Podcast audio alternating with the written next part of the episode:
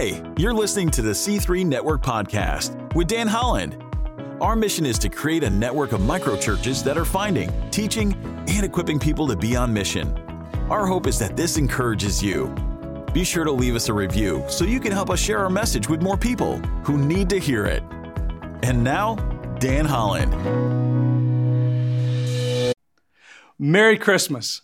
I truly enjoy Christmas, and I realize not everyone enjoys it to the level that I do. The lights, the Christmas music, and everyone seems in better spirits than usual. Wouldn't you agree? I think everyone works in their own way through the holidays. For example, a grandpa noticed that his seven year old granddaughter was behaving especially well, and so he and his wife affirmed the way that she was behaving, so polite, so thoughtful, and told her that they were very proud of her. And Lily just sighed and, and she said, I'm just trying to get through Christmas. I think she's trying to get on the nice list. In another instance, in the Beaumont, Texas local newspaper, they printed letters to Santa from young children. A little girl's brief note to the North Pole prompts a knowing smile and reflects our human nature. She just said, Dear Santa, all I want for Christmas is more toys than my brothers. Love, Ashley. And finally, one more. The gathering of relatives can certainly be volatile. One sibling told the other, I wouldn't always be right if you weren't always wrong. Now, that's either arrogance or accuracy, probably both. See, we all celebrate Christmas, though, as a treasured holiday every year in many different ways. We forget that Christmas wasn't, de- wasn't declared a federal holiday in the United States until June 26 of 1870. Can you imagine no official holiday of Christmas, no Christmas cards, no Christmas carols, and even getting fined if you dared to celebrate Christmas? That seems crazy, right? But there's always a Grinch out there who's trying to steal Christmas. For example, in England in 1649, under the leadership of Oliver Cromwell, the singing of Christmas carols, as we know them, was abolished by the Puritan Parliament. Then in Boston, from 1659 to 1681, the celebration of Christmas was completely outlawed, and lawbreakers were fined five shillings for celebrating it. That's, that's about 20 bucks in today's value. You know, in 1822, the U.S. Postal Service wanted to outlaw the delivery of Christmas cards because the overwhelming number of seasonal mail put such an unusual strain on their resources of manpower. I'm thankful that the Grinches of the world didn't prevail and we can all sing Christmas carols, send cards, and celebrate Christmas without getting fined, aren't you? Although, I'm all for finding people who listen to Christmas shoes by their own choice. Amen? And we should definitely find people who give fruitcake as a gift. Bah humbug. All right, we're continuing our message series called Christmas Carols using the acronym CAROL. It stands for Common Attitudes Revealing Our Lord. We've been diving into God's Word, examining these attitudes and mindset of Christ that we too are called to have because, as Philippians 2 5 states, in your relationships with one another, have the same mindset or attitude as Christ Jesus. Have the same mindset as Christ Jesus. The point of this passage and looking at these attitudes isn't to teach us something new about Christ, because we know that. It's to get us to be like Him, not simply know about Him. And that requires a lot of intentionality, a lot of purpose, reflection, decisiveness on our part. But most importantly, it requires a life surrendered to God that's empowered by the Holy Spirit. Never forget this one thing you are in charge of your attitude. You can change your attitude, and you have been called to have the same attitude as Christ had. Now, so far, we've covered the attitudes of kindness, thankfulness, and joyfulness. Now, today's attitude holiness. Jesus was holy. You are called to be holy. Sometimes, don't you just want to skip this, toss it out completely, or excuse this calling away? We think, you know, I'm a sinner, always was, it always will be.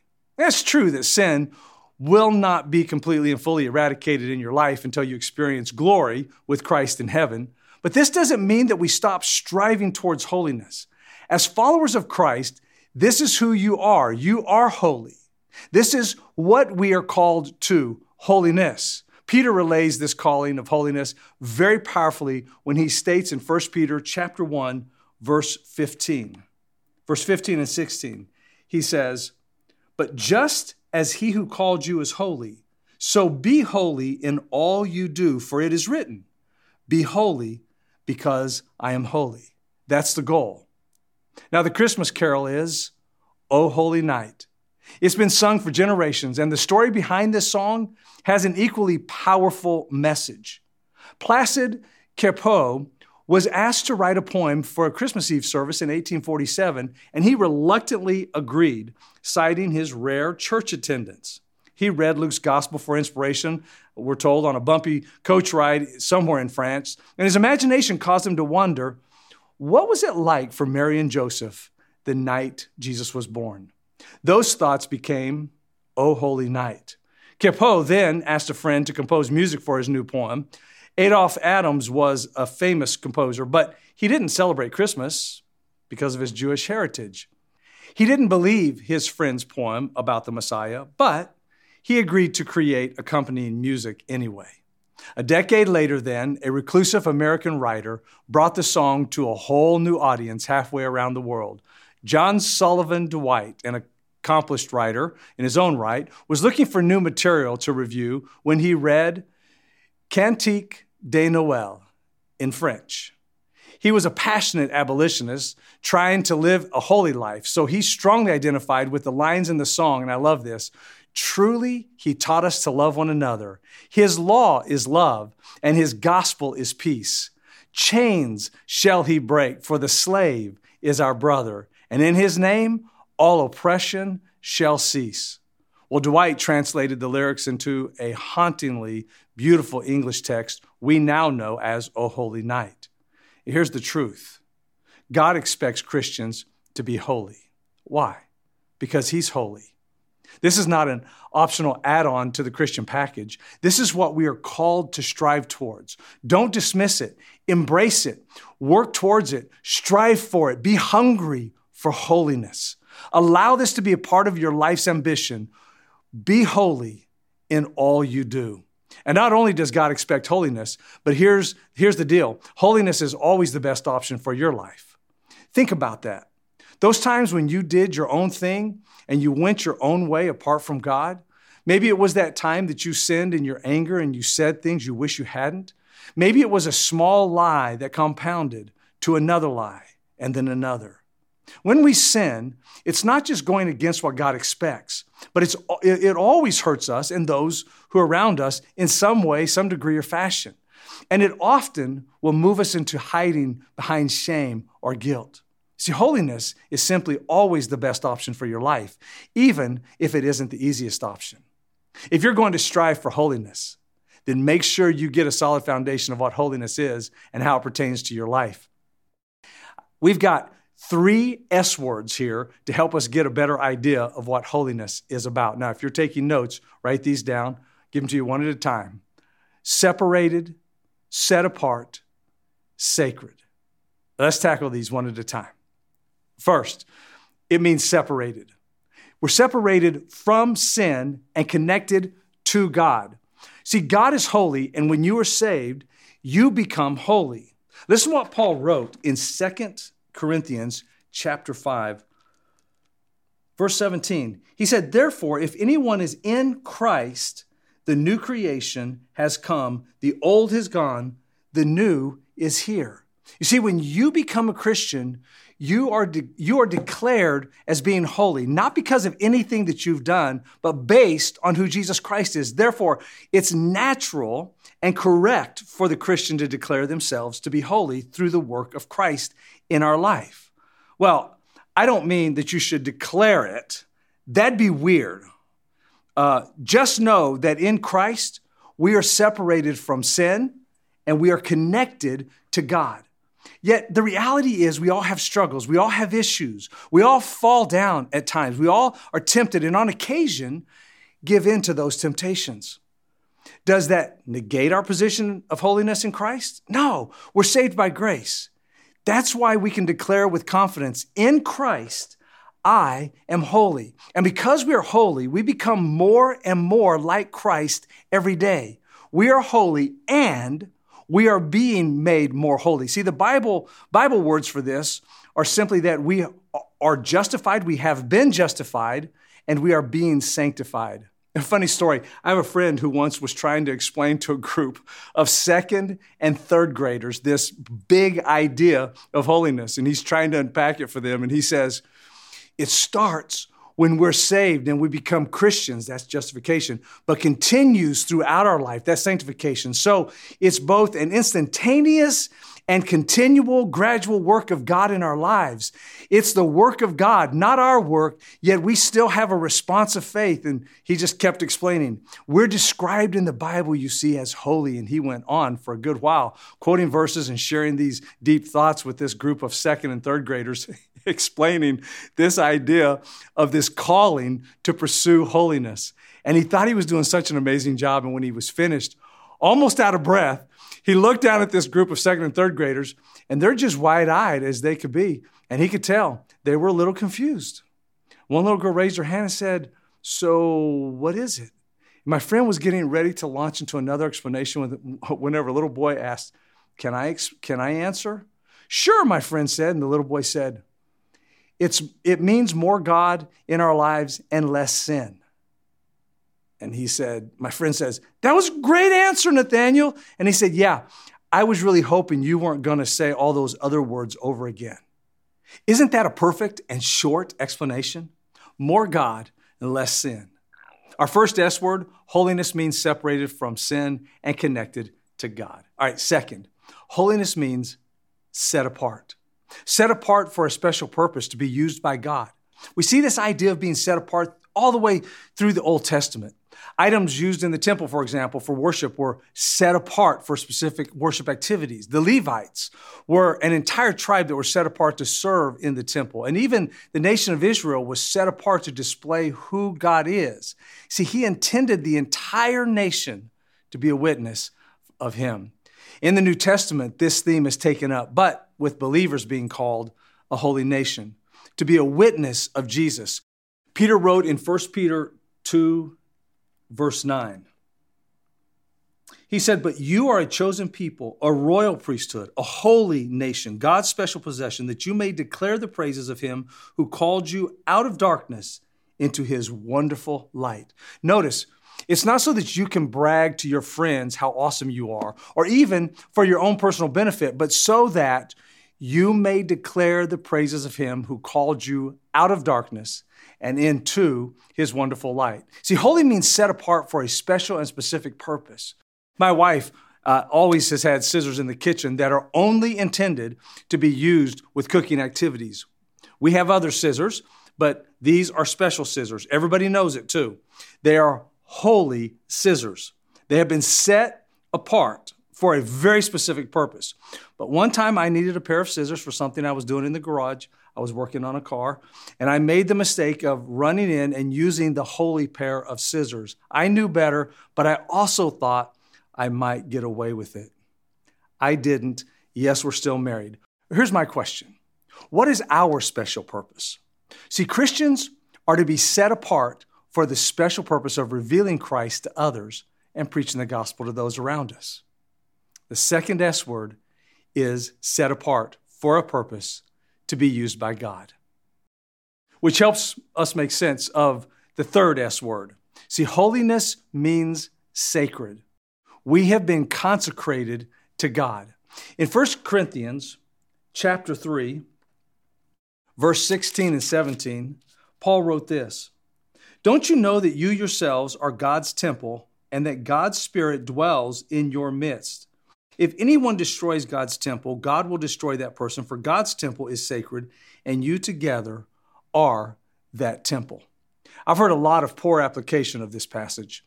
In context, he's simply referring to the body of Christ. He's saying it's sacred and we should treat sacred things special. But whenever Paul wrote Philippians chapter 2 verse 5, he knew that the one thing that needed to happen for the body of Christ to be effective was for the people in the body of Christ to be humble and to humble themselves and treat that body of Christ as sacred. You see, look again at the context of Philippians chapter 2 verse 5 because it answers the question, how do I live a set apart life? What does holiness look like in everyday life? How do I reveal the holiness of God in my life? You see, it starts by fully surrendering to the Lordship of Jesus Christ in the context of everyday life. We begin with verse 5, Philippians 2. In your relationships with one another, have the same mindset as Christ Jesus, who, being in very nature God, did not consider equality with God something to be used to his own advantage. Rather, he made himself nothing, taking on the very nature of a servant, being made in human likeness, and being found in appearance as a man, he humbled himself by becoming obedient to death, even death on the cross. See, for the body of Christ to be effective requires that each of us submit ourselves to God. We have to allow God to use us for his purpose. So, to be holy is to be separated, is to be set apart, and is to be sacred. You are holy, so be holy, is how Peter said it. Be holy in your thoughts, in your speech, in your actions. Be holy in your words. Be holy in everything that you do. Listen, you are a temple of the Holy Spirit, and that means that God has chosen to reveal himself to those around you through you, which means that how I live matters. All right. This call of holiness for many may, frankly, it may feel overwhelming. You often feel defeated when faced with this calling. You'll never fully and completely arrive this side of heaven at complete holiness. God has called us to be holy, realizing that we would not reach a perfect, full, complete state of holiness this side of heaven. Now, I realize those of you who are married were really hoping for your spouse to be perfect, but deep down, you already knew this reality, right? For those who like to check off tasks that you've made on a list and you just want to move on with your day, holiness is not like that. God didn't intend for you to accomplish holiness and move on with your next task. Striving for holiness is a lifetime endeavor. Maybe you're like me in that you do like to accomplish something and then move on. But the Christian life is a journey. It just includes a continual process of maturing, of growing, of developing. We will experience a full, complete state of personal holiness, but it won't be on this side of heaven. And yet, God still calls us to be holy. You know, it's like the coach who says, give it 110%. The coach knows you'll never get to 110%. But what is the coach doing? He's setting the goal in front of us to strive towards. Listen to how Paul says it in Philippians chapter 3. He writes, Not that I have already obtained all of this or have already arrived at my goal, but I press on to take hold of that for which Christ Jesus took hold of me. Brothers and sisters, I do not consider myself yet to have taken hold of it, but one thing I do, forgetting what is behind and straining toward what is ahead, I press on toward the goal to win the prize for which God has called me heavenward in Christ Jesus. I want you to notice what Paul is saying. I haven't arrived at my goal, but I press on. I haven't taken hold of it yet, but I press on. I strain to what is ahead. I'm not giving up or giving in, I'm pressing on. Just realize that you'll never fully, completely arrive this side of heaven, but you press on toward the goal. So let me ask you a question. What's one area that God is wanting to make more Christ like for you? Where do you need to be more holy? Is it in your thoughts? Maybe it's your speech, or maybe in your actions. You see, your life is a book, it's known and read by others. Friends, when we live this out, striving to be holy in our thoughts, our speech, and our actions, just think about the impact that it's going to make in your life. And think about the impact that it's going to have in every relationship that you have. Think about the impact it could have in the world. Let's make a choice to strive to be holy in all we do. What did Peter write? Well, he said, But just as he who called you is holy, so be holy in all you do. Be holy.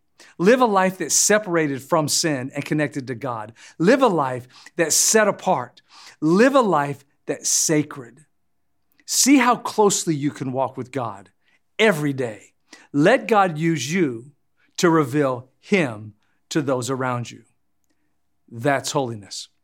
And I'll say to you again, Merry Christmas to you and yours. For those who may have never declared Jesus to be Lord, why not make that confession of faith today? Why not be born again today? Simply repent of sin, be baptized into Christ. You know, when we're baptized, Scripture pictures us as dying to our old self and being raised to walk a brand new life. And so you see, as it turns out, this incredible work, the song, O Holy Night, requested by a forgotten parish priest, written by a poet who sporadically attended the church, given soaring music by a Jewish composer, and brought to America to serve as much as a tool to spotlight the sinful nature of slavery as it was to tell the story of the birth of a Savior, has grown to become one of the most beautiful, inspired pieces of music ever created. Now, nearly 175 years later, that song proclaims Christ who redeems us Yet it also reminds us that not everyone who sings the carol believes the truth of those words. Now, wherever you are, whether meeting with just your family or with a few friends, I hope that today's Christmas carol serves to remind you of the importance of the attitude of holiness. Let's pray. Our Father in heaven, thank you that you have called us to a very high calling. I thank you, Father, for loving us the way you do for showing and extending us your mercy and your grace. And thank you, Father, for the example of your Son, Jesus Christ, and the holy life he lived. I pray, Father, for every one of us that we will live today a life that is holy in thought and holy in speech and holy in action. It's in the name of your Son, Jesus, we pray. Amen. Thanks for tuning in. If you like this podcast, we post a new episode each week, so be sure to subscribe and leave us a review so you can help share our message. We'll see you next time.